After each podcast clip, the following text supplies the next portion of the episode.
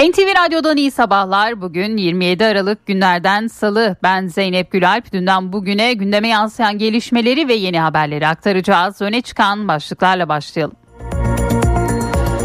Pençe Kilit bölgesinden şehit haberi geldi. Milli Savunma Bakanlığı Pençe Kilit operasyon bölgesinde teröristlerce üst bölgesine açılan taciz ateşi sonucu piyade sözleşmeli er Hüseyin Korkmaz'ın şehit olduğunu duyurdu.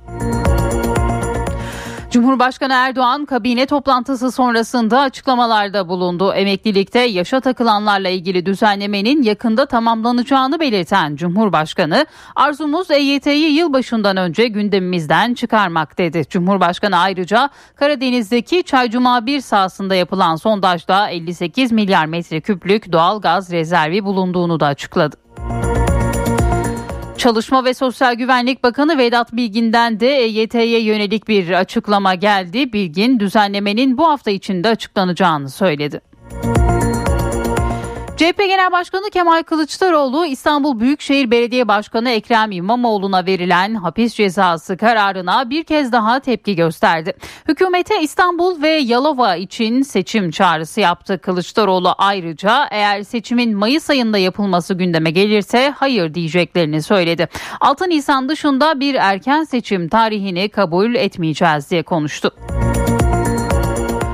Fransa'nın Ankara Büyükelçisi Hervé Magro Dışişleri Bakanlığı'na çağrıldı. Diplomatik kaynaklardan edinilen bilgiye göre Fransa hükümet yetkililerinin PKK propagandasına alet olmasından duyulan rahatsızlık iletildi. Sırbistan ve Kosova arasında bir süredir devam eden gerginlik en üst noktaya ulaştı. Sırbistan Cumhurbaşkanı Vučić orduya en yüksek savaş hazırlığında olmaları talimatını verdi. Sırbistan Savunma Bakanı Vucevic ise bunun gereken durumda silahlı çatışma anlamına gelebileceğini söyledi. Kore Yarımadası'ndaysa İHA gerilimi yaşandı. Kuzey Kore'ye ait insansız hava aracı Güney Kore hava sahasını ihlal etti, uyarı ateşi açıldı. İstanbul'da Fatih Sultan Mehmet Köprüsü Edirne istikametinde 6 aracın karıştığı zincirleme trafik kazası meydana geldi. 4 kişi yaralandı. Kazaya makas atan bir sürücünün neden olduğu iddia edildi. İzmir'de bir kadın öldürüldü. Bayraklı'da erkek arkadaşının tabancayla vurduğu 22 yaşındaki Tuğba Kul hayatını kaybetti. Olay yerinden kaçan şüphelinin yakalanması için çalışma başlatıldı. Konya'da ise restoranda silahlı kavga çıktı. Kavgada iki kişi hayatını kaybetti, bir kişi de yaralandı. Görevden uzaklaştırılan savcı Osman Yarbaş'ın da arasında olduğu 21 sanığa uyuşturucu ticareti davası açıldı. İddianamede örgüt lideri olduğu belirtilen Yarbaş'ın 48 yıla kadar, diğer 20 sanığın ise 19'ar yıla kadar hapisle cezalandırılmaları istendi. Kısıtlamaları gevşeten Çin'den yeni bir adım geldi. Çin, Covid-19'u A kategorisi salgın hastalık olarak ele almayı bırakacak. Uygulamaya yönelik tanım değişikliğinin sınırların açılması ve karantina tedbirlerinin tamamıyla kaldırılmasına zemin hazırlayacak son adım olacağı görülüyor. Yeniden değerleme oranıyla birlikte 2023 yılının trafik cezaları da belli oldu. En yüksek ceza 20.977 lirayla uyuşturucu ve uyarıcı madde etkisinde araç kullanmaya kesilecek. Hız sınırını %50 aşmanın cezası 4064, kemer takmama 436, kırmızı ışıkta geçme cezası ise 951 lira olacak. Ve spor potoda nefes kesen bir derbi vardı. Türkiye Sigorta Basketbol Süper Ligi'nde Fenerbahçe Beko normal süresi 79'a 79 biten ve uzatmalara giden derbide Anadolu Efes'i 93'e 90 yendi. Gündemi özetledik devam ediyoruz.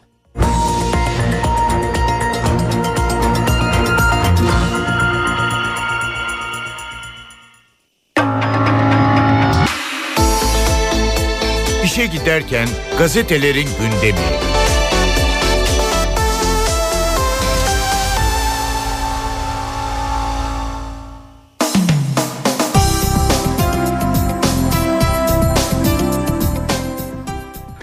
Sabah gazetesiyle başlıyoruz. 1 trilyon dolarlık gaz rezervine ulaştık manşetini görüyoruz. Cumhurbaşkanı Erdoğan Türkiye'yi enerjide Devler Ligi'ne taşıyan müjdeyi verdi. Çaycuma bir sondajında 58 milyar metreküp gaz bulduk. Toplam rezervimiz 710 milyar metreküpe yükseldi. Bunun piyasa değeri 1 trilyon dolar diyor Cumhurbaşkanı.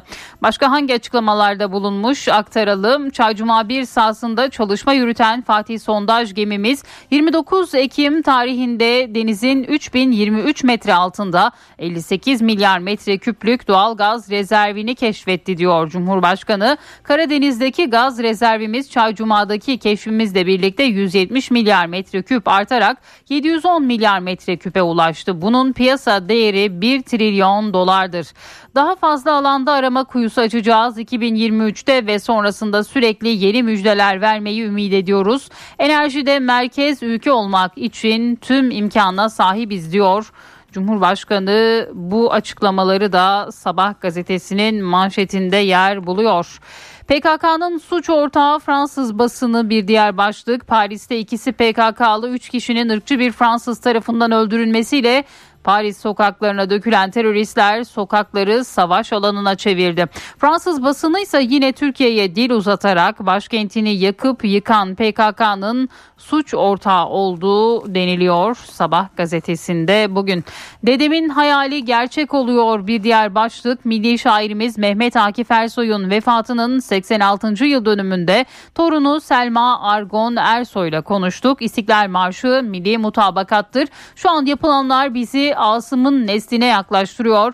Cumhurbaşkanımız büyük bir vefa örneği gösteriyor diyor Mehmet Akif Ersoy'un torunu Selma Ersoy.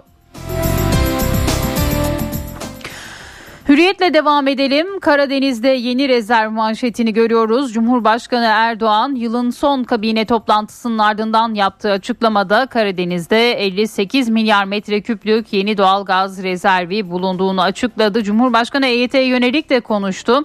EYT yeni yıla kalmayacak diyor. Ülkemizin zenginliğini her kesime yansıtmakta kararlıyız.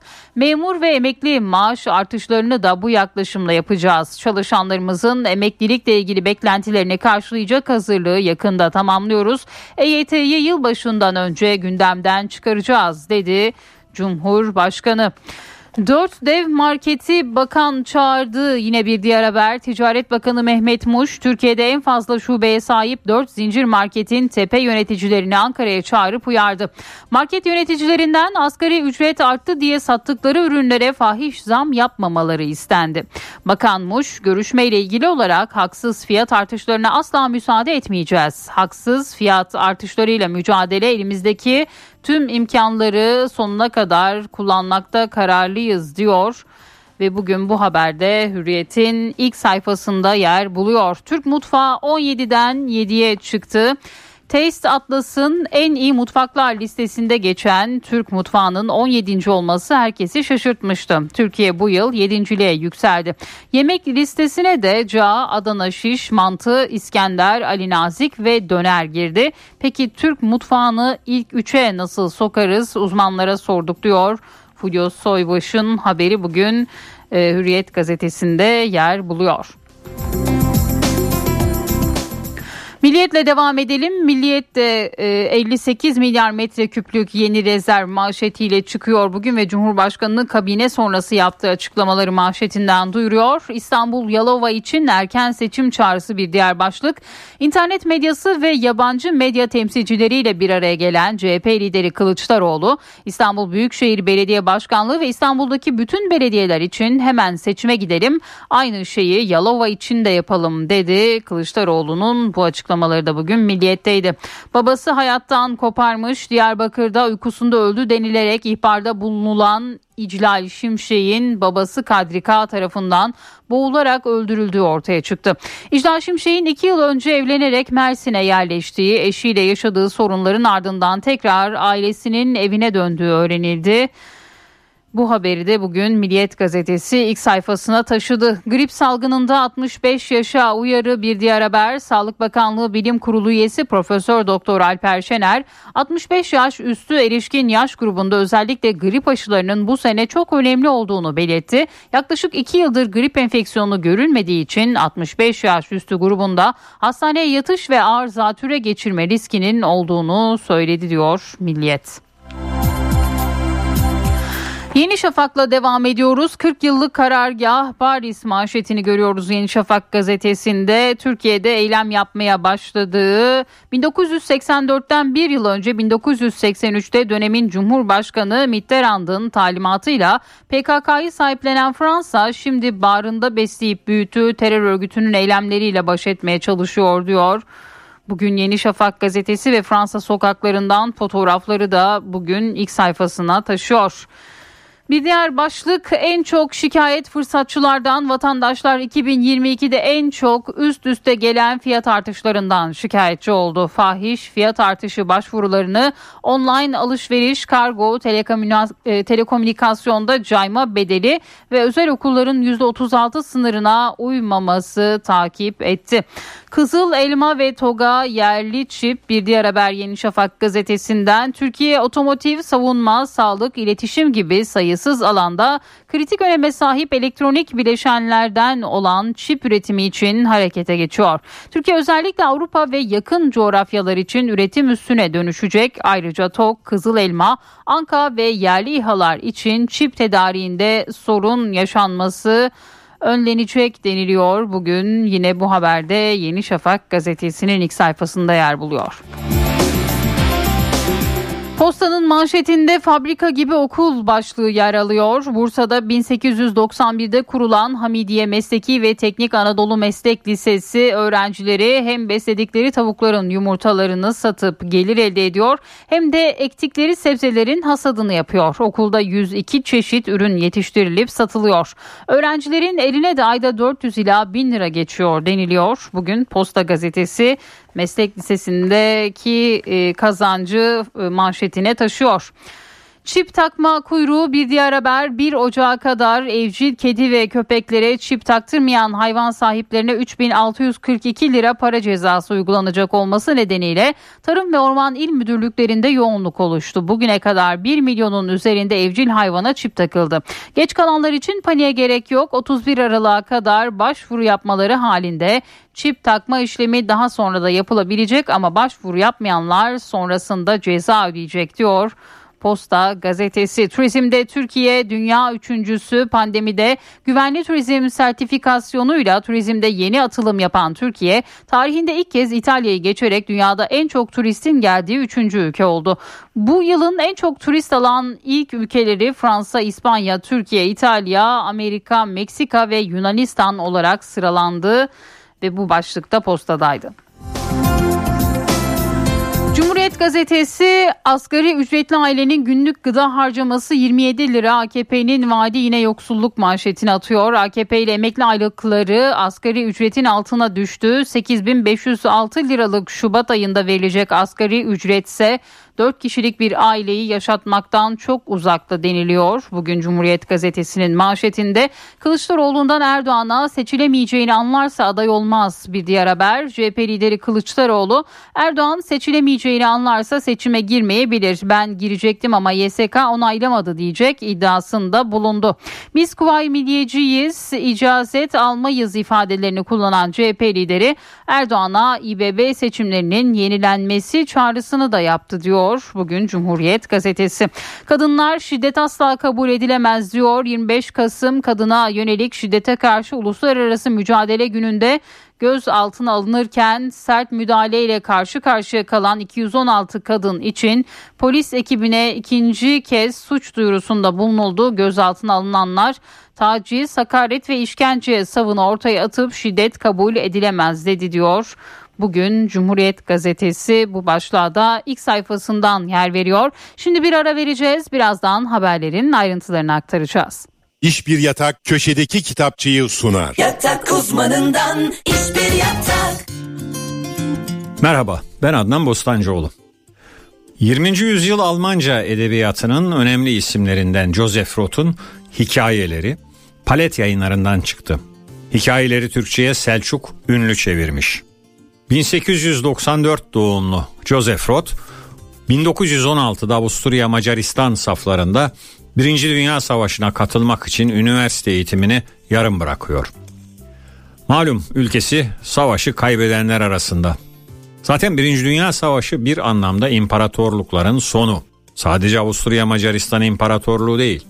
Çarlık Rusyası ve Osmanlı İmparatorluğu da tarihin sayfalar arasına karışıp gidiyor. Neyse Joseph Roth ülkesinin savaşı kaybetmesinin ardından Almanya'ya gidiyor ve gazeteciliğe başlıyor. 1923'te ilk romanı Örümcek Ağını tefrika ediyor. Fakat Nazilerin yükselişi karşısında Almanya'da barınamayan Roth Paris'e kaçıyor. Bu da yazarın yaşamında savaştan sonra ikinci büyük travma oluyor. Zaten 1939'da da bu şehirde yoksulluk içinde bir hastane köşesinde ölüyor. Joseph Roth'un Türkçe'ye çevrilmiş romanlar arasında Örümcek Ağı, İmparator Mezarlığı, Savoy Otel, Hayat Bir Bekleme Salonu, Sonsuz Kaçış, Hileli Tartı ve Radetzky Marşı sayılabilir. Joseph Roth'un bugün sözünü ettiğimiz hikayeleri de romanları gibi Avusturya Macaristan monarşisi sınırları içinde yer alan geniş bir coğrafyadan beslenmekte. Bu monarşi Sırplar, Hırvatlar, Slovenler, Macarlar, Ukraynalılar, Boşnaklar gibi halklardan oluşmakta.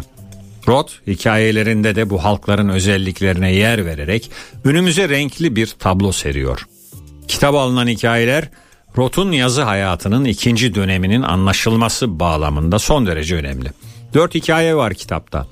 İstasyon şefi Fal Merayer, Güzelliğin Zaferi, İmparatorun Büstü ve Leviathan. Herkese iyi okumalar, hoşçakalın.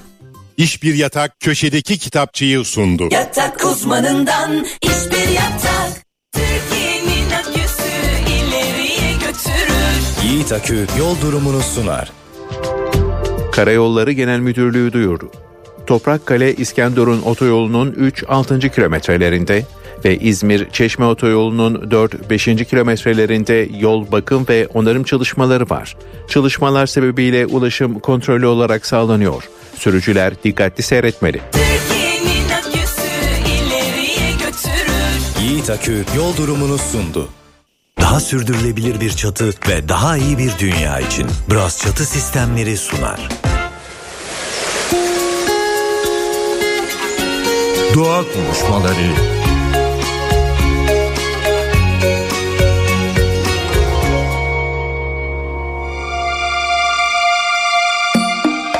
Evimizde ne kadar doğaya olumlu ya da olumsuz etkilerimiz var onlardan bahsedeceğiz. Bugünkü konuğumuz Ceylan Özünel.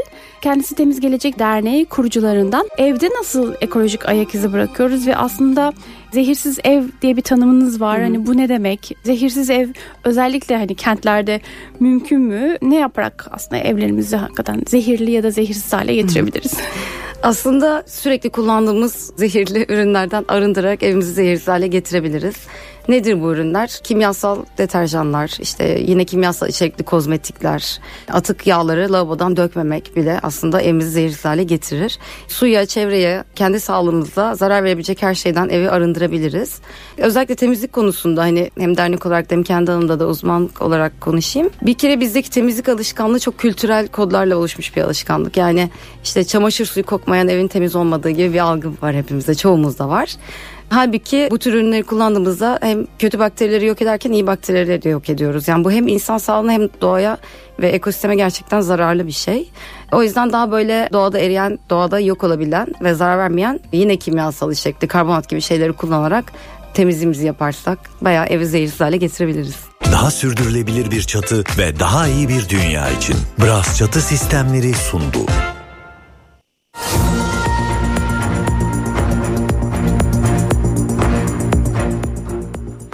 NTV Radyo'da haberlerle yayındayız. Bugün yine anlatacak çok haber var. Cumhurbaşkanının kabine toplantısında yaptığı açıklamalar, muhalefetten gelen açıklamalar ve Fransa'daki son durumu aktaracağız ama önce Kuzey Irak'tan gelen şehit haberiyle başlayalım. Pençe Kilit Operasyonu'ndan acı haber geldi. Milli Savunma Bakanlığı'ndan yapılan açıklamaya göre tepe üst bölgesinde taciz ateşi açıldı. Saldırıda vurulan sözleşmeli er Hüseyin Korkmaz şehit oldu. 21 yaşındaki şehit Hüseyin Korkmaz memleketi Gaziantep'te düzenlenecek törenin ardından son yolculuğuna uğurlanacak. Bir taraftan da terörle mücadele sürüyor. Şırnak'ta Eren Abluka 19 operasyonu başlatıldı. Operasyonda jandarma özel harekat, jandarma komando ve güvenlik korucu timlerden oluşan 470 personel ve 39 personel tim görev alıyor. Operasyonun ilk gününde Şırnak'ın Besler Dereler bölgesi kırsalında 2 mağara ve 10 sığınak içerisinde el yapımı patlayıcı düzeneği ve gıda ürünleri ele geçirildi. Dün gözler kabine toplantısındaydı çünkü toplantının ana gündem maddesi emeklilikte yaşa takılanlar düzenlemesiydi. Cumhurbaşkanı Erdoğan da toplantı sonrasında milyonlarca kişiyi ilgilendiren düzenlemeye ilişkin açıklamalarda bulundu. Emeklilikle ilgili beklentiyi karşılayacağız dedi. Erdoğan arzumuz yeni yıldan önce bu konuyu gündemden çıkarmaktır ifadesini kullandı. Cumhurbaşkanının memur ve emekli maaşlarında yapılacak zam, enflasyon ve terörle mücadeleye ilişkin de önemli açıklamaları vardı dinleyelim. Çalışanlarımızın emeklilikle ilgili beklentilerini karşılayacak hazırlığı da yakında tamamlıyoruz. İnşallah bu meseleyi de yıl başından önce arzumuz gündemden çıkartmaktır. Cumhurbaşkanı Recep Tayyip Erdoğan milyonlarca kişiyi ilgilendiren emeklilikte yaşa takılanlar çalışmasında sona gelindiğini açıkladı. Düzenlemenin ayrıntıları bu hafta içinde açıklanacak. Kabine toplantısının ardından kameraların karşısına geçen Erdoğan, memur ve emekliye yapılacak zam konusunda da önemli mesajlar verdi. Ülkemizin kazancını, zenginliğini çalışanlar başta olmak üzere milletimizin her kesimine yansıtmakta kararlıyız. Memur ve emekli maaş artışlarını da yine bu yaklaşımla yapacağız. Erdoğan enflasyonla mücadelenin kararlılıkla süreceğini söyledi. Girdi maliyetlerindeki artışların üstünde fiyatlamalar yaparak fırsatçılık peşinde koşanları asla affetmeyeceğiz ifadesini kullandı. Fırsatçılar bizim gözümüzde günübirlik yüksek kazanç uğruna kendilerinin de içinde bulunduğu Türkiye gemisini delmeye çalışan haramzadelerdir. Ahlaksızlardır. Ağır konuşuyorum kusura bakmayın namussuzlardır.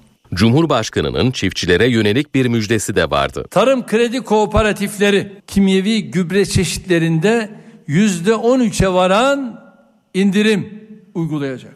Karma yemde de yüzde beşe varan indirim yapılacak. Gübre ve yem fiyatlarını Nisan sonuna kadar sabitliyoruz. Erdoğan, tarım kredi kooperatiflerinin 2170 hizmet noktasında temel ihtiyaç maddelerini kapsayan 600 çeşit ürünün en ucuz fiyatta satılacağını da söyledi. Ve terörle mücadele. Cumhurbaşkanı 2023'te atacakları adımları anlatırken Suriye'nin kuzeyine yeni harekat mesajı da verdi. Suriye'de ülkemize yönelik tehditleri tamamen yok etmek için 30 kilometre derinliğindeki güvenlik hattımızdaki boşlukları kapatacak yeni adımlar atacağız. Yeni bir mücadele safhasına geçeceğiz. Fransa'da sokaklar hala karışık. Birazdan ayrıntılara bakacağız ama dün bu konuyla ilgili Ankara'dan Fransa'ya bir uyarı gönderildi. Fransa'nın Ankara Büyükelçisi Hervé Magro Dışişleri Bakanlığı'na çağrıldı. Büyükelçiye Fransa hükümet yetkililerinin PKK propagandasına alet olmasından duyulan rahatsızlık iletildi. Diplomatik kaynaklardan edinilen bilgiye göre Büyükelçi Paris'te 23 Aralık'ta bir Fransızın gerçekleştirdiği saldırının ardından PKK-YPG'nin Türkiye aleyhine başlattığı başlattığı kara propaganda ve Fransa hükümet yetkilileriyle bazı siyasetçilerinin bu propagandaya alet olmalarından duyulan rahatsızlık iletildi. Büyükelçi Magro'ya terör örgütünün Paris sokaklarında gerçekleştirdiği şiddet eylemlerinin Fransa hükümeti ve kamuoyu tarafından doğru tahlil edilmesinde fayda görüldüğü de bildirildi. Fransa'dan olaylar karşısında aklı selimle hareket ederek terör örgütünün gündemini ilerletmesine müsaade etmemesi de istendi. Ankara'nın bu tepkisi Paris Büyükelçiliği tarafından Fransız makamları nezdinde de ifade edildi. Gündemdeki bir diğer başlık İstanbul Büyükşehir Belediye Başkanı Ekrem İmamoğlu'na verilen hapis cezası bir süredir siyasetin gündeminde. CHP Genel Başkanı Kemal Kılıçdaroğlu da dün bu konuyla ilgili konuştu. Tepkisini bir kez daha dile getirdi. İstanbul ve Yalova seçimlerinin yenilenmesi çağrısında bulundu. Ayrıca Mayıs ayında yapılacak bir erken seçime de hayır diyeceklerini açıkladı. CHP Genel Başkanı Kemal Kılıçdaroğlu İstanbul Büyükşehir Belediye Başkanı Ekrem İmamoğlu'na verilen hapis cezası kararına bir kez daha tepki gösterdi. Hükümete İstanbul ve Yalova için seçim çağrısı yaptı. Anayasayı süratle değiştirelim. Biz size destek vereceğiz. Derhal İstanbul Büyükşehir Belediye Başkanlığı ve İstanbul'daki bütün belediyeler için hemen seçime gidelim. Yüreği varsa, cesareti varsa açıkça meydan okuyoruz. Aynı çağrıyı Yalova için de yapıyoruz. İnternet medyasının temsilcileriyle bir araya gelen Kılıçdaroğlu, İyi Parti Genel Başkanı Meral Akşener'de sorun yaşadığı iddiasını da yalanladı. Akşener ve Ekrem Bey arasında eski bir dostluk var. O Akşener'e abla der. Yadırgamadık. Bizim belediye başkanlarımız altılı masanın başkanlarıdır. 2023 seçimlerinin erkene çekilmesi tartışmalarda da değindi. Mayıs ayında yapılacak seçime hayır diyeceklerini söyledi. 6 Nisan dışında bir erken seçim tarihini kabul etmeyeceğiz diye konuştu. CHP'nin kırmızı çizgisini 6 Nisan olarak belirlemesinin nedenini ise CHP sözcüsü Faik Öztürk anlattı. Nisan'ın ilk haftasından sonra yapılacak bir erken seçime yani bir siyasi mühendislik eseri olan yeni seçim kanunun yürürlüğe girdiği tarihten sonraki bir erken seçime biz destek olmayız. Zaten bunun bir erken seçim niteliği de yoktur. Seçime bir, bir buçuk ay kalmışken neyin erken seçimi? NTV Radyo İlaçta sıkıntı hala devam ediyor. Eczanelerde yine ilaç bulunamıyor. Sorunun kaynağı yine ekonomik. İlaçtaki kur fiyatıyla piyasadaki euro kur farkı arasındaki açık makas. Maalesef hala e, sorunlar devam ediyor. Eczanelerimizde hala çocuk antibiyotikleri, ateş düşürücüler gibi basit ilaçlar maalesef hala e, stoklarımıza gelmedi. E, sorun şu anda aynı hızıyla, aynı yoğunluğuyla devam ediyor. Her şeyden önemli sağlık. Küçük çocuğumuz var bizim de. Her şey onlar için yani. İlaç sorununu çözmek için zam yapıldı ama o da çare olmadı. Çocuğunuz mu hasta geçmiş olsun? Evet evet. Ama ilaç yok mu? Bu eczanede yok. Yan tarafa bakacağım şimdi. Eczane eczane bakacaksınız, dolaşacaksınız. Ya bakacağız mecbur. Tansiyon ilaçlarından antibiyotiklere hatta çocuk ilaçlarına kadar her 4 ilaçtan biri bulunamayınca ilaç fiyatları %37 oranında arttırılmıştı. Yapılan zamla beraber ilaç kur fiyatı 7 lira 86 kuruştan 10 lira 75 kuruşa çıkartıldı. Ancak ne yazık ki hala ilaç sorununa çare olamadı. Çünkü piyasada ve eczanelerde bazı ilaçlar bulunamıyor. Çocuk antibiyotikleri, e, grip şurupları, antidepresan damlalar, e, tabletler birçok ilaç yok yani şu anda. Zamdan sonra bir kısım ilaçlar e, çıktı verildi piyasaya ancak aradığımızı yine bulamıyoruz. Ya hastanelerden yeri geliyor bir de salgınlar bayağı bir arttı. Ya ilaç ne zaman çıkacak ne zaman olacaksa olsun bir zahmet çünkü çok hasta hastalık çok arttı. Şu an yaşadığımız yoğun influenza, grip hastalıkları e, bu tüketimi artırmış oldu. E, bir taraftan da ithalat süreci, e, bu işin taşınma süreci tabii ki e, iş sorunu büyütüyor. E, yani geç kalınmış bir uygulama, bu uygulamanın sonucu üreticiler bu işi karşılayamıyor. Soruna neden olarak da ilaç kur fiyatıyla piyasadaki euro kur farkı gösteriliyor. Bakanlık kuruyla gerçek kur arasındaki makas gitgide arttı. Bu makasın büyüklüğünden dolayı üreticilerin e, bu alanda yapacağı üretimde kısıtlı olacağını düşünüyoruz. İstanbul'da ekmeğe hem açık hem de gizli zam geliyor. Şu an 4 liradan satılan 210 gram ekmek 1 Ocak'tan itibaren hem zamlanacak hem de hafifleyecek. 200 gram ekmek 5 liradan satılacak. Peki İstanbullular ne diyor? Canan Yıldırım Girgin'in haberi.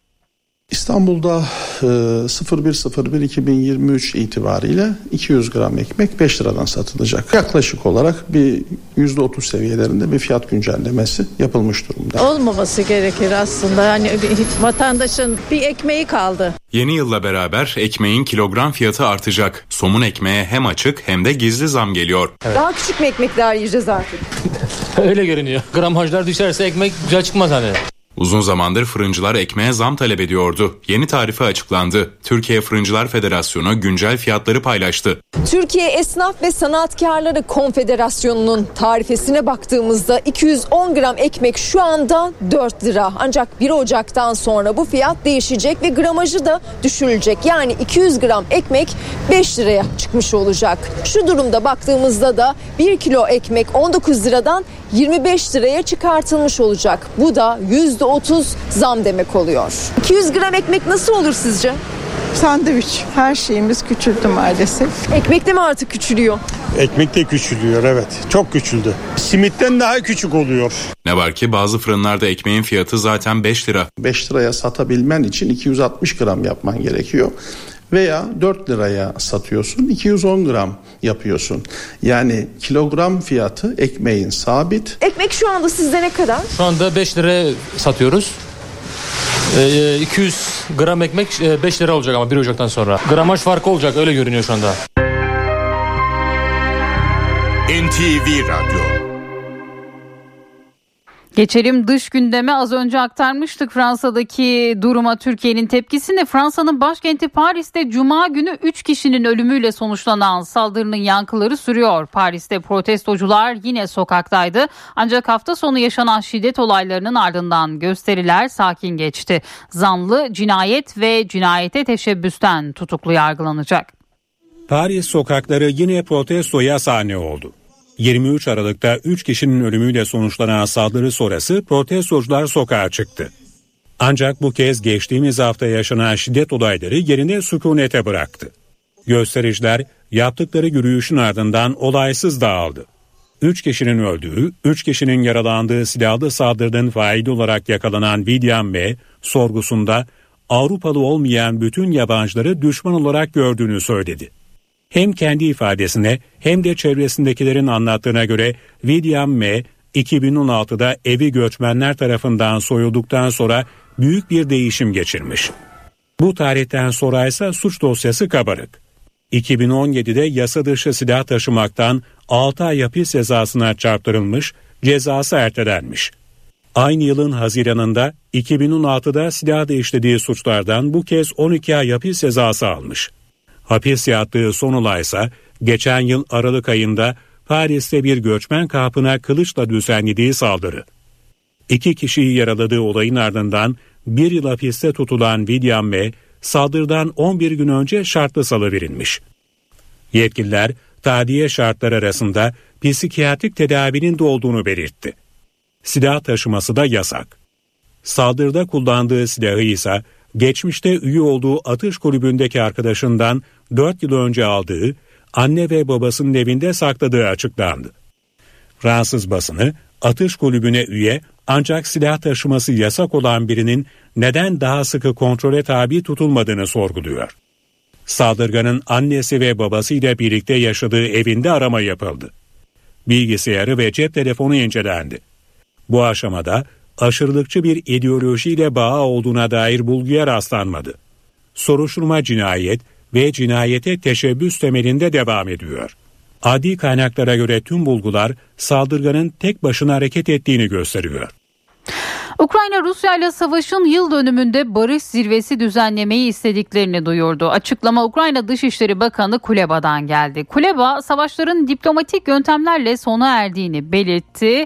Birleşmiş Milletler Genel Sekreteri Guterres'in moderatörlüğünde Şubat ayında barış zirvesi düzenlemeyi amaçladıklarını söyledi. Ukraynalı bakan Rusya'nın zirveye katılması için öncelikle savaş suçlarından uluslararası bir mahkemede hesap vermesi gerektiğini de vurguladı. Kuleba Rusya Devlet Başkanı Putin'in barış görüşmelerine hazırız açıklamasına da değindi. Savaş alanında yaptıkları şeyler aksini kanıtlıyor dedi. Ve Amerika Birleşik Devletleri'ndeki durumla devam edelim. Amerika Birleşik Devletleri kelimenin tam anlamıyla donuyor. Ülke Kuzey Kutbu'ndan gelen dondurucu soğukla mücadele ediyor. Binlerce uçuş iptal edildi. 2 milyon kişi elektriksiz kaldı. En az 60 kişi de soğuk nedeniyle yaşamını yitirdi. Buzla kaplanan evler, yolda kalan araçlar, iptal edilen uçak seferleri. Amerika Birleşik Devletleri'nde Noel böyle geçti. Ülke genelinde etkili olan dondurucu soğuklar can kayıplarına yol açtı. Kar fırtınasından en çok etkilenen yerse New York eyaletinin Buffalo kenti oldu. Amerikalı yetkililer bunu hayatta bir kez yaşanabilecek bir felakete benzetti. Soğuk nedeniyle ABD genelinde bir süreliğine 1 milyon 700 bin kişi elektriksiz kaldı. Binlerce uçak seferi iptal oldu. Vermont, Ohio, Missouri, Wisconsin, Kansas ve Colorado kar fırtınasında ölenlerin olduğu eyaletler arasında. Montana eyaletinde ise sıcaklık eksi 45 dereceye kadar düştü. Ilıman iklimiyle bilinen Florida'da bile iguanalar soğuktan dondu. Ağaçlardan donarak düşen iguanalar sebebiyle halktan dikkatli olmaları istendi. Kar fırtınası ABD'nin yanı sıra Kanada'yı da etkiliyor. Ontario ve Quebec fırtınadan en çok etkilenen eyaletler oldu. Quebec'te 120 bin kişi elektriksiz kaldı. Ölenler de oldu. Fırtınanın önümüzdeki günlerde etkisini kaybetmesi bekleniyor. Ancak halktan gerekli olmadıkça seyahat etmemeleri istendi. NTV Radyo, Türkiye'nin haber radyosu. HDI Sigorta İstanbul'un yol durumunu sunar. İstanbul'da bu saat itibariyle trafikte yoğunluk %49 seviyelerinde. Her iki köprüde de yoğunluk var. Anadolu yakasında köprüye giderken Beylerbeyi Libadiye bağlantı yolu arası. Tem'de ise Kavacık İkbal Caddesi arası yoğun. Avrasya Tüneli çift taraflı açık. Avrupa yakasına gelindiğinde yoğunluk E5'te Avcılar'da. Tem'de ise Esenyurt Firuzköy'de dikkat çekiyor. HDI Sigorta İstanbul'un yol durumunu sundu. Türkiye'nin tadı, Türkiye'nin baharatı Bağdat sunar. Anadolu'nun lezzetleri. Merhabalar ben Güler Hamamoğlu. Mersin'e özgü sarımsaklı köfte tarifi vereceğim. Malzemeleri sayıyorum. İnce bulgur, un, salça, kimyon, domates, sarımsak ve zeytinyağı. Öncelikle bulguru, ince bulguru sıcak suyla hafif ıslıyoruz. Üzerine unu, kimyonu ve salçayı ekliyoruz.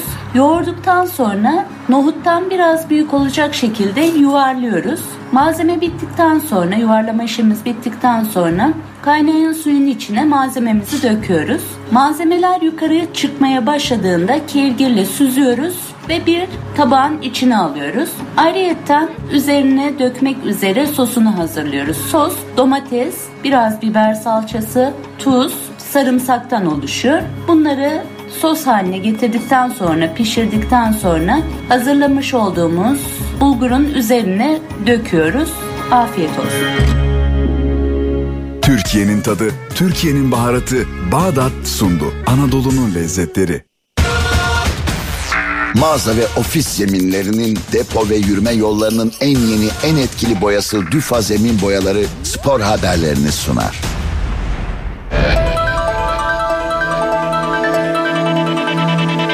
Süper Lig'de hafta içi mesaisi bugün başlıyor. 16. haftanın programı şöyle. Bugün 3 karşılaşma oynanacak. Saat 17'de 2 maç var. Ankara gücü Hangi Kredi Ümraniye Sporu, Melipol Başakşehir'de Fraportav Antalya Sporu ağırlayacak. Günün son maçı saat 20'de Kadıköy'de. Fenerbahçe, Atakaş Hatay Spor'la karşılaşacak. Çarşamba programında da 3 karşılaşma var. Saat 17'de Korendon Alanya Spor, Yukatel Kayseri Spor ve İstanbul Spor Kasımpaşa maçları oynanacak. Saat 20'de ise Babakars Fatih Karagümrük Trabzonspor'la karşılaşacak. Perşembe günü 16. haftanın son karşılaşmaları oynanacak. Saat 17'de Demir Grup Sivasspor Galatasaray'la, Biteksen Giresunspor Gaziantep Futbol Kulübü ile karşılaşacak. Günün ve haftanın son maçı ise saat 20'de İstanbul Vodafone Park stadında oynanacak. Beşiktaş Adana Demirspor ağırlayacak. Haftayı bay geçen takımsa arabam.com Konya Spor. Galatasaray'da sakatlanan Kazımcan Karataş 8 Ocak'taki Fenerbahçe derbisini kaçıracak. Genç sol bek sahalardan 2 ay uzak kalacak.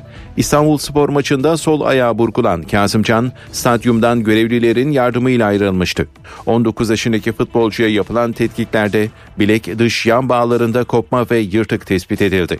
Tedavisine başlanan Kazımcan sahalara yaklaşık 2 ay sonra dönebilecek. Sezon başında Altay'dan transfer edilen sol bek sarı kırmızılı formayı 5 maçta giydi. Trabzonspor Başkanı Ahmet Ağaoğlu Fenerbahçe Kulübü'nün hakem açıklamasına yanıt verdi.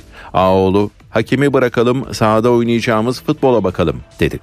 Lütfen artık ya şeyi e, maçları ya hakemler üzerinden okumayalım ya. Ha burada algoritmik sistem hakemleri işte atıyor atamasını yapıyor. Ya ille de konuşmak istiyorsanız konuşmak isteyenler ondan sonra kalkıyorlar bilmem bundan 8 hafta önce oynanmış olan bir e, maçta yardımcı hakemin e, ki yardımcı hakemin de alakası yok. Yardımcı hakeme pozisyon 40 metre mesafede. Orta hakem 4 metre mesafeden düdük çalıp vermiş olduğu bir karardan alakalı olarak ondan sonra işte bu yardımcı hakemden endişeliyiz. Sonunda aşağıya kadar taşıya taşıya saha kenarında top toplayıcı çocuğun işte ne bileyim e, bilmem ne kulübesinin önünde top toplayıcı çocuğun işte e, şeyinden e, endişeliyiz. Davranışlarından şikayetçiyiz. Ya bırakalım bir sahada oynadığımız oyuna bakalım. Bizim görevimiz bu. Yani geriye geride kalan 13 hafta içerisinde 14 hafta içerisinde Trabzonspor aleyhine hiç mi hata yapılmadı? Biz bir senedir konuşmuyoruz. Hiç mi aleyhimize hata yapılmadı? Aleyhimize de yapıldı, lehimize de yapıldı. Türkiye Sigorta Basketbol Süper Ligi'nde Fenerbahçe ile Anadolu Efes karşı karşıya geldi. Kazanan Fenerbahçe Beko oldu. Karşılaşmada normal süre 79-79 sona erdi. Büyük çekişmenin yaşandığı mücadeleyi Fenerbahçe Beko 93-90 kazandı. Sarı lacivertli takımda Pierre 23 sayı 9 rebound, Jonathan Motley 23 sayı 5 reboundla oynadı. Nigel Hayes Davis de 13 sayıyla çift hanelere ulaştı. Anadolu Efes'te Will Clyburn 39 sayıyla kariyer rekoru kırdı. Bryant Dunstan da 19 sayılık skor katkısı yaptı. Bu sonuçla Fenerbahçe Beko yeniden liderliğe yükseldi. Anadolu Efes ise 12. maçında 4. yenilgisini aldı. Mağaza ve ofis zeminlerinin depo ve yürüme yollarının en yeni en etkili boyası Düfa Zemin Boyaları spor haberlerini sundu.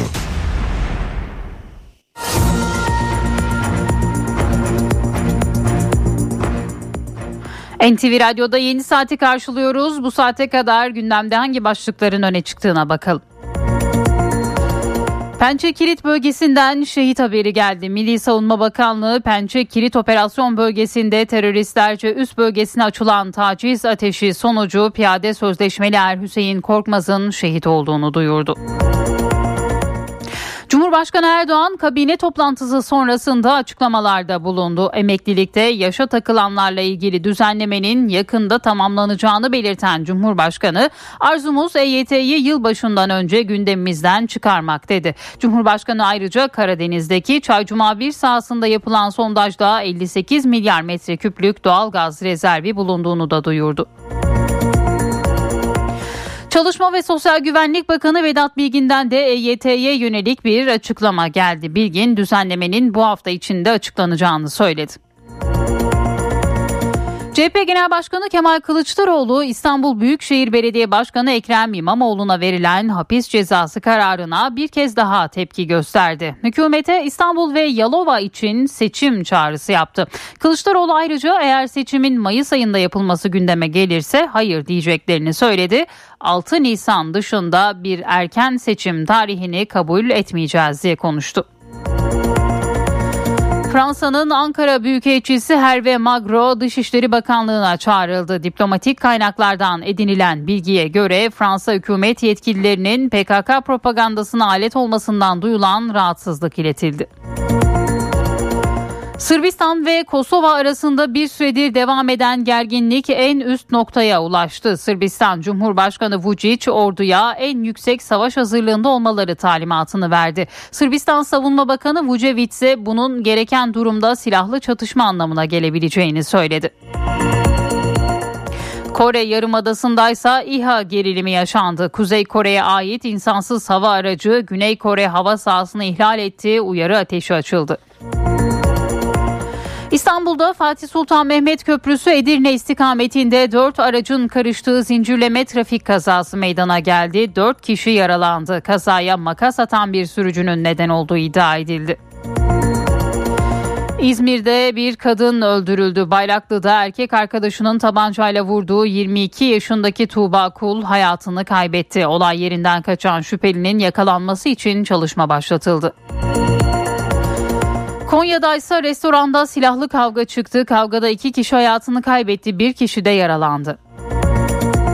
Görevden uzaklaştırılan savcı Osman Yarbaşı'nın da arasında olduğu 21 sanığa uyuşturucu ticareti davası açıldı. İddianamede örgüt lideri olduğu belirtilen Yarbaşı'nın 48 yıla kadar diğer 20 sanığınsa 19'ar yıla kadar hapisle cezalandırılmaları istendi. Kısıtlamaları gevşeten Çin'den yeni bir adım geldi. Çin, Covid-19'u A kategorisi salgın hastalık olarak ele almayı bırakacak. Uygulamaya yönelik tanım değişikliğinin sınırların açılması ve karantina tedbirlerinin tamamıyla kaldırılmasına zemin hazırlayacak son adım olacağı görülüyor. Yeniden değerleme oranıyla birlikte 2023 yılının trafik cezaları belli oldu. En yüksek ceza 20.977 lirayla uyuşturucu ve uyarıcı madde etkisinde araç kullanmaya kesilecek. Hız sınırını %50 aşmanın cezası 4064, kemer takmama 436, kırmızı ışıkta geçme cezası da 951 lira olacak. Ve spor potada nefes kesen bir derbi vardı. Türkiye Sigorta Basketbol Süper Ligi'nde Fenerbahçe Beko normal süresi 79'a 79 biten ve uzatmalara giden derbide Anadolu Efes'i 93'e 90 yendi. Bu sabahın öne çıkan başlıkları böyleydi. Devam edelim.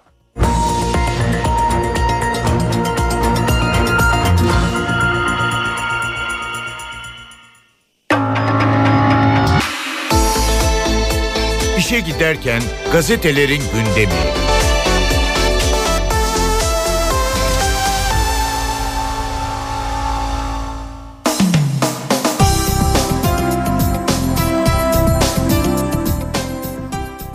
Sabahla başlayalım. 1 trilyon dolarlık gaz rezervine ulaştık diyor Sabah gazetesi manşetinden. Cumhurbaşkanı Erdoğan Türkiye'yi enerjide Devler Ligi'ne taşıyan müjdeyi verdi. Çaycuma bir sondajında 58 milyar metreküp gaz bulduk. Toplam rezervimiz 710 milyar metreküpe yükseldi.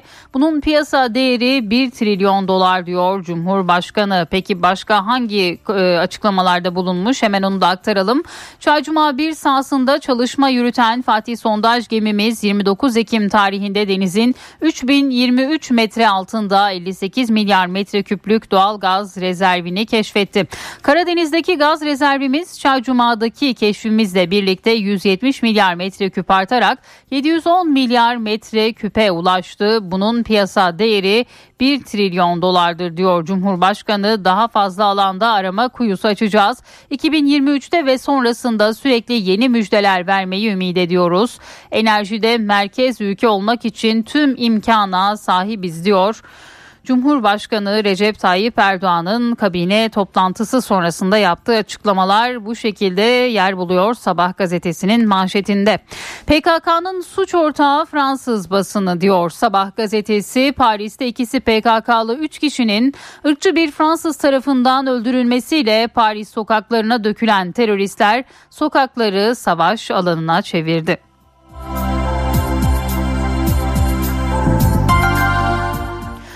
Bir diğer haber dedemin hayali gerçek oluyor. Milli şairimiz Mehmet Akif Ersoy'un vefatının 86. yıl dönümünde torunu Selma Argon Ersoy ile konuştuk diyor sabah. İstiklal Marşı milli mutabakattır. Şu an yapılanlar bizi Asım'ın nesline yaklaştırıyor. Cumhurbaşkanımız büyük bir vefa örneği gösteriyor diyor. Fatih Me- Me- Mehmet Akif Ersoy'un torunu Selma Argon Ersoy'un açıklamaları da bu şekilde Sabah gazetesinin ilk sayfasında yer buluyor. Hürriyetle devam ediyoruz. Karadeniz'de yeni rezerv manşetini görüyoruz. Cumhurbaşkanı Erdoğan yılın son kabine toplantısının ardından yaptığı açıklamada Karadeniz'de 58 milyar metreküplük yeni doğalgaz rezervi bulunduğunu açıkladı diyor Hürriyet gazetesi. Ve EYT yeni yıla kalmayacak yine Cumhurbaşkanı'nın bir diğer açıklaması.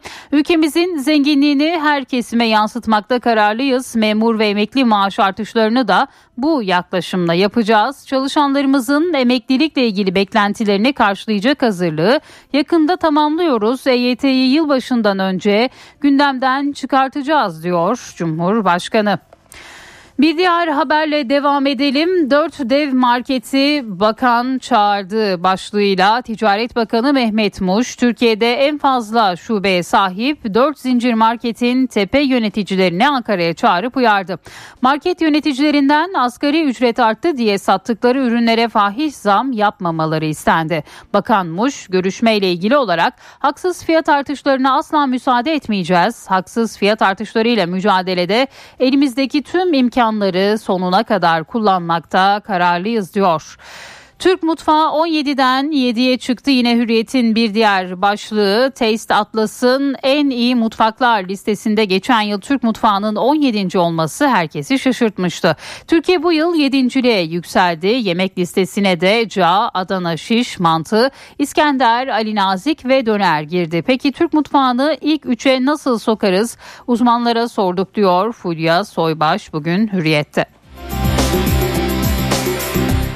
Milliyetle devam edelim. 58 milyar metreküplük yeni rezerv manşetini görüyoruz Milliyet gazetesinde ve Cumhurbaşkanı Erdoğan'ın kabine sonrasında yaptığı açıklamalar diğer gazetelerde olduğu gibi Milliyet'in de bugün manşetinde yer buluyor. İstanbul Yalova için erken seçim çağrısı ise bir diğer başlık. İnternet medyası ve yabancı medya temsilcileriyle bir araya gelen CHP lideri Kılıçdaroğlu, İstanbul Büyükşehir Belediye Başkanlığı ve İstanbul'daki bütün belediyeler için hemen seçime gidelim aynı şeyi Yalova için de yapalım diye konuştu. Babası hayattan koparmış bir diğer haber Diyarbakır'da uykusunda öldü denilerek ihbarda bulunulan İclal Şimşek'in babası Kadir K tarafından boğularak öldürüldüğü ortaya çıktı. İclal Şimşek'in iki yıl önce evlenerek Mersin'e yerleştiği eşiyle yaşadığı sorunların ardından tekrar ailesinin evine döndüğü öğrenildi deniliyor. Yine bu başlıkta Milliyet'in ilk sayfasında yer buluyor. Grip salgınında 65 yaşa uyarı da yine Milliyet'ten bir diğer haber. Sağlık Bakanlığı Bilim Kurulu üyesi Profesör Doktor Alper Şener 65 yaş üstü erişkin yaş grubunda özellikle grip aşılarının bu sene çok önemli olduğunu belirtti. Yaklaşık 2 yıldır grip enfeksiyonu görülmediği için 65 yaş üstü grubunda hastaneye yatış ve ağır zatüre geçirme riskinin olduğunu söyledi diyor bugün Milliyet gazetesi. Yeni Şafak gazetesinin manşetinde 40 yıllık karargah Paris başlığını görüyoruz. Türkiye'de eylem yapmaya başladığı 1984'ten bir yıl önce 1983'te dönemin Cumhurbaşkanı'nın talimatıyla PKK'yı sahiplenen Fransa şimdi bağrında besleyip büyüttüğü terör örgütünün eylemleriyle baş etmeye çalışıyor deniliyor ve Fransa'daki olaylara ilişkin iki fotoğraf karesi de bugün Yeni Şafak gazetesinin ilk sayfasında yer buluyor. En çok şikayet fırsatçılardan vatandaşlar 2022'de en çok üst üste gelen fiyat artışlarından şikayetçi oldu. Fahiş fiyat artışı başvurularını online alışveriş, kargo, telekomünikasyonda cayma bedeli ve özel okulların %36 sınırına uymaması takip etti deniliyor. Yeni Şafak gazetesinde.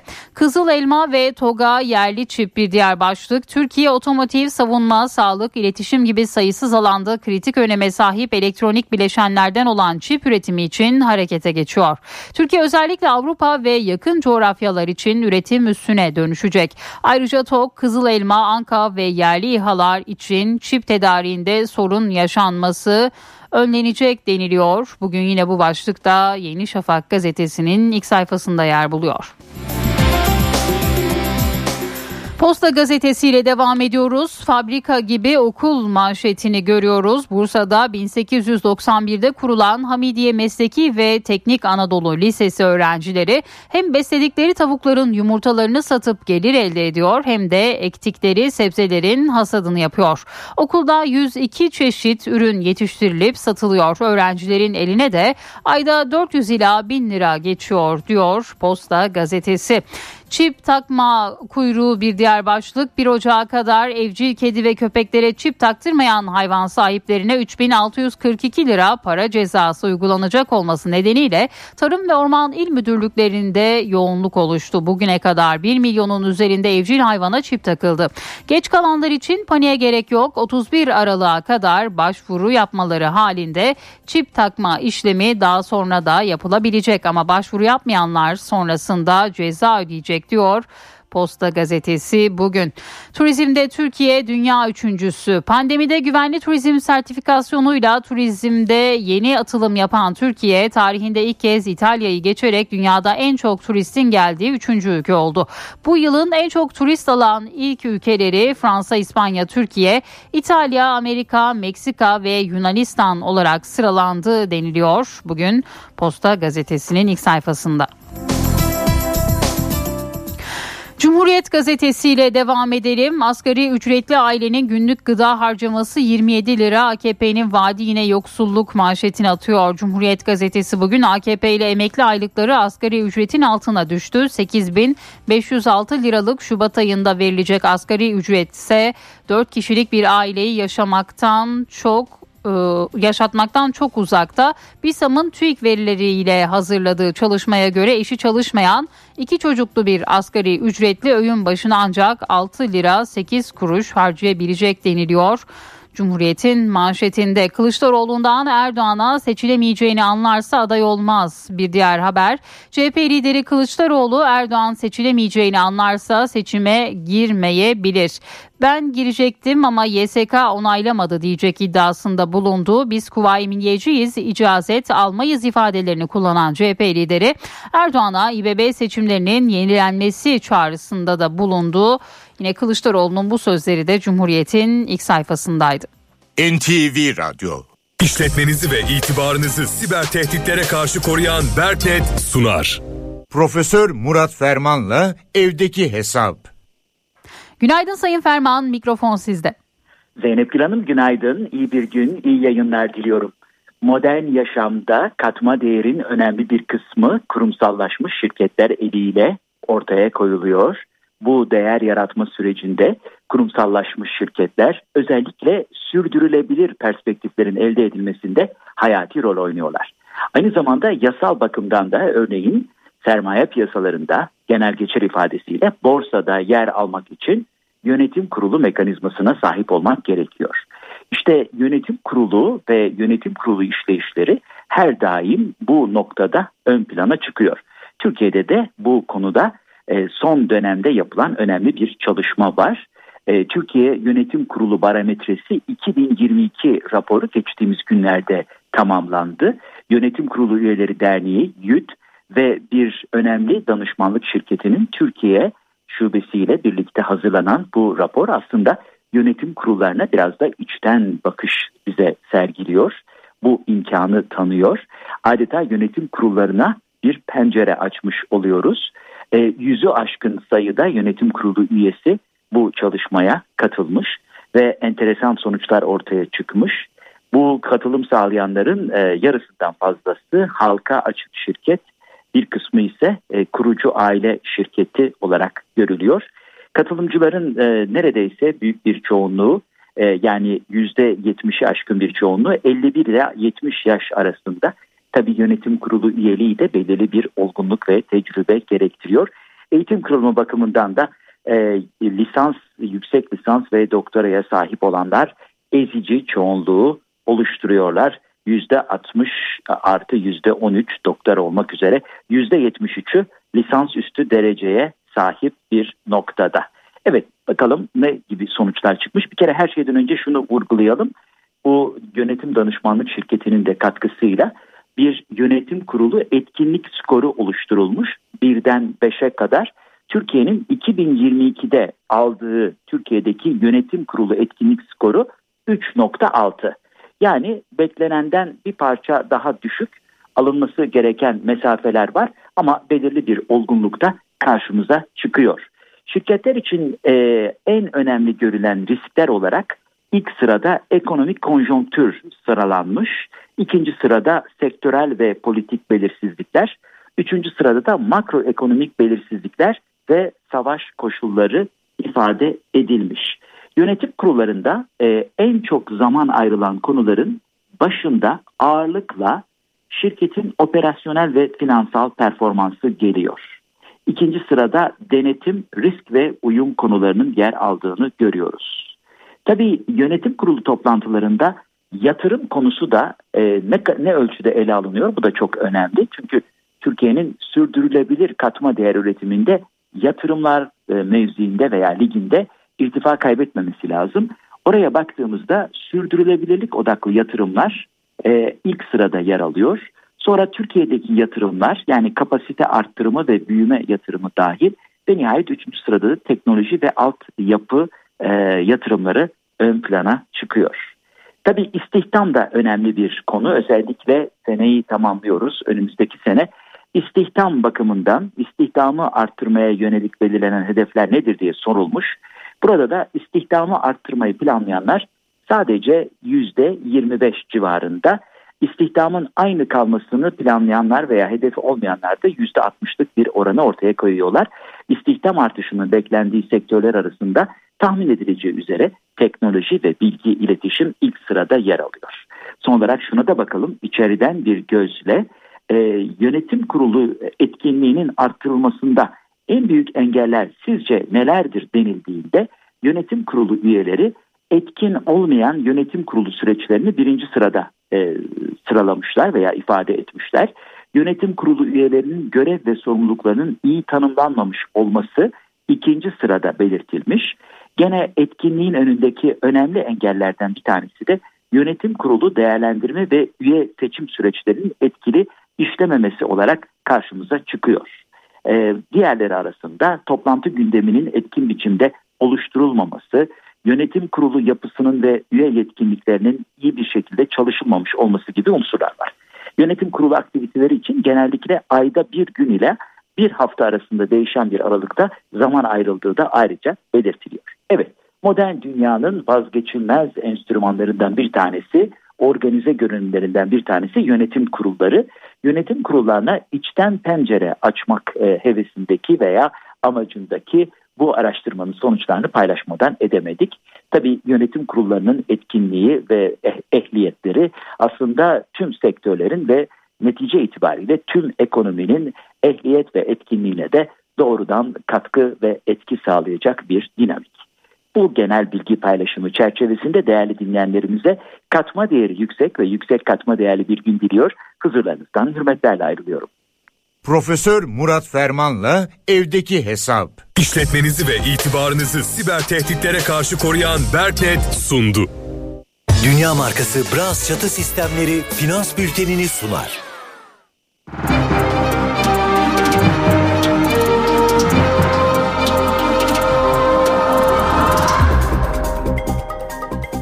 Borsa İstanbul Yüz Endeksi 5504 seviyelerinde dolar 18.69 euro 19.91'den işlem görüyor. Euro dolar paritesi 1.06 altının onzu 1805 dolar. Kapalı çarşıda gram altın 1084 çeyrek altın 1792 liradan satılıyor. Brent petrolün varil fiyatı ise 84 dolar. Dünya markası Bras çatı sistemleri finans bültenini sundu. NTV Radyo Yaratıcılığınızla duvarlarınızı sanat eserine dönüştüren Sandeko Boya hava durumunu sunar. Eşsiz boya, eşsiz mekanlar. Sandeko. Bugün batıda sıcaklık artıyor ama Anadolu'da don ve pus var. Marmara'da Lodos'ta sıcaklıklar 20 dereceye yaklaşıyor. Hava açık. İstanbul'da da güneş var bugün. Sıcaklık 18 derece olacak. İç Anadolu'da sabah don ve buzlanma var. Ankara 7 derece. Ege bolca güneşli lodos hafif. İç kesimlerde pus sürüyor. İzmir'de termometreler 20 dereceyi gösterecek. Akdeniz'de bugün hava daha ılık. Antalya'da 20 derece olacak. Güneydoğu'da Şanlıurfa, Diyarbakır tarafı yağmurlu. Doğu Anadolu'da kuvvetli don sürüyor. Karadeniz'de ise yağış sadece Trabzon, Rize kesiminde olacak. Geleneksel düz duvarlarınızı ilham veren doku ve efektlere sahip tasarım duvarlara dönüştüren Sandeko Boya hava durumunu sundu. Eşsiz boya, eşsiz mekanlar. Sandeko. Araya gidelim 8.30'da yeniden buluşalım. İş bir yatak köşedeki kitapçıyı sunar. Yatak uzmanından iş bir yatak. Merhaba ben Adnan Bostancıoğlu. Antik Yunan'ın Eskilos ve Sofokles ile birlikte üç büyük tragedya şairinden biri olan Evripides'in Troyalı Kadınlar isimli eseri Türkiye İş Bankası Kültür Yayınları Hasan Ali Yücel Klasikler dizisinden çıktı. Kitabı dilimize Ari Çokona çevirmiş. Milattan önce 484 ile 406 yılları arasında yaşayan Evripides halk arasında çok beğenilen bir şairdi. Kahramanları insana özgü zayıflık ve kusurları taşırlar. Yaşadıkları tragedyalarda bu kusurları ile vazgeçemedikleri tutkularından kaynaklanır. Euripides çağdaş tiyatroya en yakın eserler veren klasik ozan veya modern ozanların ilki sayılabilir.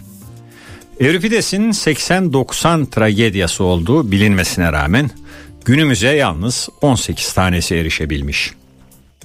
Bugün bahsini ettiğimiz Troyalı kadınlar Atinalıların Melos adasına çıktıkları seferden hemen sonra yazılmış. Euripides Atina'nın Melos'taki acımasız tutumunu eleştirmek için yazdığı bu tragedyada kimseye hesap vermek zorunda olmadıklarını düşünen istilacıların ahlak ve hukuk dışı davranışlarının kurbanlarına ve kendilerine etkilerini inceliyor. Çocuk eğitimi üzerine yazdığı kitaplardan tanıdığımız Bahar Eriş'in ilk romanı Güneşin İki Yüzü Alfa yayınlarından çıktı. Bahar Eriş Boğaziçi ve Bahçeşehir üniversitelerinde uzun yıllar boyunca çocuklarda üstün zeka ve yetenek konularında dersler verdiği, atölyeler, seminerler düzenledi. Çocuk eğitimi üzerine yazdığı kitaplarından bazıları 15-20 baskı yaptı. Her çocuk üstün yeteneklidir. Çocuklar nasıl başarır? Korkmasaydın ne yapardın? Senin yolun hangisi? Bahar Eriş'in büyük ilgi gören kitaplarından bazıları. Evet başta da dediğim gibi güneşin iki yüzü ile Eriş yazının farklı bir alanına, edebiyata yöneldi. Roman için şu ifadeler yer alıyor kitabın arka kapağında. Bahar Eriş, modern zamanların Sylvia Plath'i olan Zeynep'in hikayesini içe işleyen bir duyarlılıkla kaleme alıyor. Okuru kimi zaman eğlenceli, kimi zaman hüzünlü ama ne olursa olsun umutlu bir yolculuğa çıkarıyor. Zeynep insanın farklı kimliklerini bulmasının yollarını ararken acıyı, melankoliyi, içimizde taşıdığımız ve sonra birbirimize aktardığımız üzüntüleri adım adım yol alarak, kabuk değiştirerek kendimizi gerçekleştirme çabasıyla dönüştürebileceğimizi gösteriyor denilmiş romanın arka kapağında. Herkese iyi okumalar, hoşçakalın. İş Bir Yatak köşedeki kitapçıyı sundu. Yatak uzmanından iş bir yatak. Türkiye'nin aküsü ileriye götürür. Yiğit Akü yol durumunu sunar. Karayolları Genel Müdürlüğü duyurdu. Refahiye İliç yolunun 66-68. kilometrelerinde ve Osmaniye Gaziantep yolunun 15-48. kilometrelerinde yol bakım ve onarım çalışmaları var. Çalışmalar sebebiyle ulaşım kontrollü olarak sağlanıyor. Bu nedenle sürücüler dikkatli seyretmeli. Yiğit Akü yol durumunu sundu. Araç takipte liderlerin tercihi Mobiliz risk haritasını sunar. Batıda lodosun etkisiyle hava ısınıyor. Özellikle sabahları pus var. Ulaşımda aksamalar yaşanabilir. Ilık hava, baş ağrısı, halsizlik gibi sağlık sorunlarına da neden olabilir. Dikkatli ve tedbirli olunmalı. Araç takipte liderlerin tercihi Mobiliz risk haritasını sundu.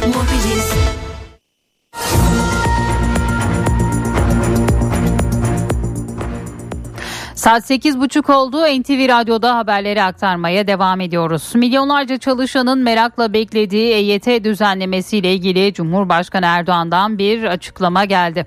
Kabine toplantısı sonrasında konuşan Cumhurbaşkanı emeklilikle ilgili beklentiyi karşılayacağız dedi. Erdoğan arzumuz yılbaşından önce bu konuyu gündemden çıkarmaktır ifadesini de kullandı. Cumhurbaşkanı Karadeniz'de yapılan son keşfin ayrıntılarını da paylaştı. Fatih sondaj gemisi Karadeniz'de Çaycuma 1 kuyusunda 58 milyar metre küplük yeni bir doğalgaz rezervi keşfetti. Cumhurbaşkanı Karadeniz doğalgaz rezervinin son keşifle birlikte 710 milyar metre küpe ulaştığını belirtti. Fatih sondaj gemimiz Çaycuma 1 sondajında denizin 3023 metre altında 58 milyar metreküplük doğal gaz rezervini keşfetti. Açacağımız yeni tespit kuyularıyla bu rakamın yukarı yönlü revize edilmesini bekliyoruz. Cumhurbaşkanı Recep Tayyip Erdoğan Karadeniz'de yeni bir doğal gaz rezervi daha tespit edildiğini duyurdu. Çaycuma bir kuyusunda gerçekleştirilen sondajda tespit edilen yeni rezervin miktarının 58 milyar metreküp olduğunu açıkladı. Yaptığımız yeni keşfimiz bölgeye komşu diğer jeolojik sahalardaki benzer keşiflerimize de kapı aralayacaktır. Toplanan verileri analiz ettikten sonra en kısa zamanda yeni sondajlara başlayacağız. Burada keşfettiğimiz gazı da Sakarya sahasına bağlayarak milli gaz sistemimize ne yapacağız? Entegre edeceğiz. Cumhurbaşkanı Erdoğan Sakarya gaz sahasında tespit edilen 540 milyar metreküplük rezerv miktarının uluslararası değerleme şirketleri tarafından yapılan analizler sonucu revize edildiğini söyledi. Daha önce ilan ettiğimiz 540 milyar metreküplük rezervimiz 652 milyar metreküp olarak revize edildi. Böylece Karadeniz'deki gaz rezervimiz Çaycuma 1'deki yeni keşfimizle birlikte 170 milyar metreküp artarak toplamda 710 milyar metrekübe ulaştı. Karadeniz'de keşfettiğimiz doğalgazın bugünkü rakamla uluslararası piyasalardaki karşılığı 1 trilyon doları bulmaktadır. Önümüzdeki dönemde Karadeniz ve Akdeniz'deki doğal gaz arama çalışmalarının yoğunlaştırılacağını da vurgulayan Erdoğan, Hazar'ın Akdeniz'in Orta Doğu'nun enerjide merkez noktasının Türkiye olmasını sağlamakta kararlıyız dedi. CHP Genel Başkanı Kemal Kılıçdaroğlu'nun gündeminde ise İstanbul Büyükşehir Belediye Başkanı Ekrem İmamoğlu'na verilen hapis cezası vardı. Kılıçdaroğlu karara bir kez daha tepki gösterdi. Hükümete İstanbul ve Yalova için seçim çağrısı yaptı. Kılıçdaroğlu ayrıca eğer seçimin Mayıs ayında yapılması gündeme gelirse hayır diyeceklerini de söyledi. 6 Nisan dışında bir erken seçim tarihini kabul etmeyeceğiz diye konuştu. NTV Radyo Dünyada neler yaşandı bir haber turuyla aktaralım. Fransa'nın başkenti Paris'te Cuma günü 3 kişinin ölümüyle sonuçlanan saldırının yankıları sürüyor. Paris'te protestocular yine sokaktaydı ancak hafta sonu yaşanan şiddet olaylarının ardından gösteriler sakin geçti. Zanlı, cinayet ve cinayete teşebbüsten tutuklu yargılanacak. Ukrayna bir kez daha Rusya'daki bir üssü vurdu. Üstelik Ukrayna sınırından yaklaşık 500 kilometre ilerideki bir üssü. Rusya saldırıda kullanılan insansız hava aracının hava savunma sistemleri tarafından vurulduğunu duyurdu. Düşen parçalar nedeniyle 3 Rus askerinin öldüğü belirtildi. Rusya lideri Putin ise eski Sovyetler Birliği ülkelerinin oluşturduğu bağımsız devletler topluluğu liderlerini ağırladı. St. Petersburg'daki gayri resmi toplantıda Putin işbirliği çağrısı yaptı. Rusya Ticaret Bakanlığı ise Rus metal üretimi şirketlerinin ihracatı Türkiye gibi dost ülkelere yönlendirdiğini duyurdu. Amerika Birleşik Devletleri donuyor. Ülke Kuzey Kutbu'ndan gelen dondurucu soğukla mücadele ediyor. Binlerce uçuş iptal edildi. 2 milyon kişi elektriksiz kaldı. En az 60 kişi soğuk nedeniyle yaşamını yitirdi. Japonya'da kara kışa teslim oldu. 10 gündür devam eden yoğun kar yağışı sonucu 17 kişi hayatını kaybetti. Ülkede binlerce evde elektrik yok. Filipinleri vuran selde ise 8 kişi öldü, 19 kişi kayboldu. 46 bin kişiye kişi evlerini terk etmek zorunda kaldı. Ürdün'ün Petra Antik kenti ve Gazze şeridi de sellerle mücadele ediyor.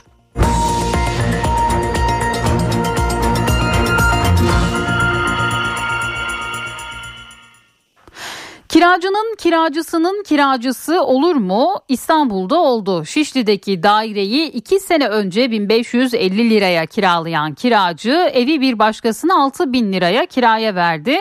Onun kiraladığı kişi ise evi 10 bin liraya başka birine kiraya verdi.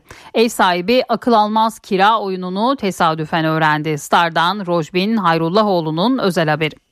Kiraya verdik. Kiraya verdiğimizde yerine ev arkadaşı bir başkasına kiraya vermiş. O da bir başkasına kiraya vermiş. Birinci, ikinci kişi oluyordu da üçüncü kişiyi de biz ilk defa şimdi bu olayda rastladık. Saadet zinciri diye duyduyduk böyle söylerlerden ama bizimki de bu şekilde kira zinciri olmuş oldu. Kiracı kiraladığı evi kiraya verdi, ondan kiralayan da başka bir kiracı buldu. Kulağa tekerleme gibi gelse de gerçek oldu. Ev bizim mi değil mi artık şüphe ettik yani. Gelen kiracı ev sahibi bir başkasına kiraya veriyor. 58 yaşındaki Yüksel Gök İstanbul Şişli'deki evini 2021 Şubat ayında kiraya verdi. Ama iddiaya göre kiracının amacı farklıydı. 30 yaşlarında bir beyefendiye 1550'ye kiraya verdik. Hiç şüphelenmedik çünkü bizim kiramızı çok düzgün bir şekilde banka üzeriyle ödüyordu zaten. Aradan tam iki sene geçti. Alt komşu evlerine su aktığı gerekçesiyle ev sahibine ulaştı. Yüksel Gök dairesine geldi kapıyı çaldı ama açan kiracısı değil bambaşka biriydi. Baktım içeride genç bir arkadaş. Hemşerim sen kimsin ne arıyorsun burada? Ben dedi kiracının yeğeniyim dedi. Ondan sonra kiracının yeğeni deyince ben sesimi çıkartmadım. O arada biz arızayı giderirken işte ben kiracıya kendimce söylendim. O da hop hop dedi içeriden bana dedi söyler misin ben bu dairede de yeni tuttum. Daha 15 gün oldu ben buraya tutalı dedi. Ne? Hemşerim nasıl yeni tutarsınız? Biz bu daireyi kiraya vereli 2 yıl oldu. 58 yaşındaki ev sahibi durumu araştırınca kendisine akıl almaz bir oyunun içerisinde buldu. Çünkü kiracısı daireyi başka birine kiraya vermişti ama onun kiraladığı da üçüncü bir kişiye kiralama yapmıştı. Bizimle kontrat yapan kiracı buraya 6 bin liraya aslında bir başkasına vermiş. O da 10 bin liraya bunlara vermiş. Biz duyunca bayağı şok olduk. Ev sahibi olan biteni anlayınca asıl kiracısına ulaştı. Aldığı yanıt da bir o kadar ilginçti. %25 yaparım diye ben durarım diyor. Oturum diyor. Siz açın davanızı diyor bize. Daha öyle de resleşiyor bizimle. Yüksel Gök şimdi savcılığa gidip suç duyurusunda bulunmaya hazırlanıyor. Hakkımızı arayacağız. Biz mağduruz. Merdivenleri silen hanımefendi aramış. Bundan önce de daha 3-4 kişiye daha kiraya verildi. Ben gördüm demiş. Biz 2 senenin içinde ne, ne yaptıklarını bilemiyoruz yani. Kış lastiği fiyatları geçen yıla göre %100 zamlandı. Oto sanayilerindeki lastikçiler kış lastiği zorunluluğuna rağmen iş yapamadıklarını söylüyorlar. Havalar soğudu. Araçların kış lastiğine geçme zamanı geldi. Ancak lastikçiler düşündükleri işi yapamadı. Lastikler raflarda kaldı. Fiyatlar bir senede iki katına çıkınca satışlar durma noktasına geldi. Kış lastiklerinde geçen seneden bu zamana %100'ü aşkın bir fiyat farkı var. Geçen yıl 800 lira fiyat varken bu sene 1300-1400 liraya kadar fiyatlar çıkıyor. En düşük markalarda, yüksek markalarda daha pahalı fiyatlar çıkıyor. Ortalama bir kış lastiği 1500 liraya satılıyor. Eğer dünyaca ünlü markalardan biri tercih edilecekse tek lastiğin fiyatı 3000 lirayı geçiyor. İşçilik olarak çalışıyoruz ama satış olarak pek e, satış yapamıyoruz. Lastiklerimiz var ama alıcısı yok. Geçen sene bu dönemlerde 3 liftimiz dolu oluyordu. Sırada bekleyen arabalarımız oluyordu. Şu an araba yok yani. Sadece lastik fiyatları değil, özellikle büyük şehirlerde lastikçilerin saklama depolama hizmeti de zamlandı. Geçen sene biz 600 liraya yaparken bu sene 800-900 liraya civarına yapıyoruz. Ki bu da minimum. Kendi saklama hizmeti. Saklama ve değişim depolama balans hizmeti her şey içinde. Ve kendimizi zorluyoruz yani aslında. Ki ben diyor kendim muhafaza edeceğim. Değişimden değişime gelirim diyor. Hak veriyorum. Yaz lastiği takan bir otomobil 10 derecenin altında hava sıcaklığında 90 km hızla ani fren yaparsa 37 metrede durabiliyor. Ancak kış lastiği takarsa mesafe 30 metreye düşüyor. O 7 metrelik fark da hayat kurtarabilir. Denizlerde bu sezon palamut bolluğunun ardından hamside de beklentiler yüksek. Hamsi havaların soğumasıyla birlikte yavaş yavaş hem irileşti hem de bollaştı. Ama bu durum fiyat artışına engel olamadı. İrileşen hamsi ince hamsiye göre iki kat daha pahalı. İrapsi geldi. Dünya şampiyon hapsi geldi. Havalar soğudu, hamsi yağlandı. Soğuk hava son haftalarda Türkiye genelinde etkisini artırdı. Düşen deniz suyu sıcaklığı hamsiye yaradı. Bugüne kadar ince olan hamsinin boyu büyüyor. Balık çeşitleri bol, hamsi de bol. Umduğumuz gibi palamudun bolluğundan dolayı olmayacak dedik ama maşallah. Hamsi de bol. Yağlandı, fiyat arttı, soğuklar kar suyunu da yedi. Hamsi bollandı artık. Bir ay daha devam eder inşallah. Yağlanan hamsiye vatandaşın ilgisi arttı. Alım çok olunca fiyat da yükseldi. İnce hamsi irileşince iki kattan fazla zamlandı. Karadeniz'de bile fiyat 70 liranın üzerinde. Ufada inceleri 30-40 lira ama iri hamsi 70 lira süper. Hamsi aldık fiyatı çok anormal pahalı. İri olunca haliyle fiyat arttırıyorlar. Yağlandı zaten gar yedi gar suyu. Zaten bundan sonra yağlanır. Time dergisinin editörleri 2022'nin en iyi filmlerini sıraladı. O listeyle bitiriyoruz bülteni.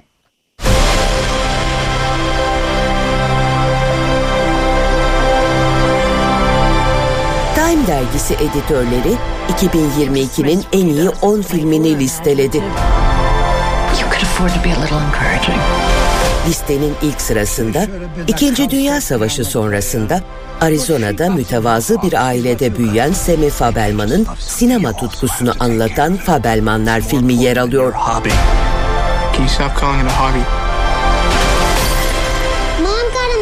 Steven Spielberg'ün otobiyografisi olan film, Michelle Williams, Paul Dano, Seth Rogen gibi isimleri buluşturuyor.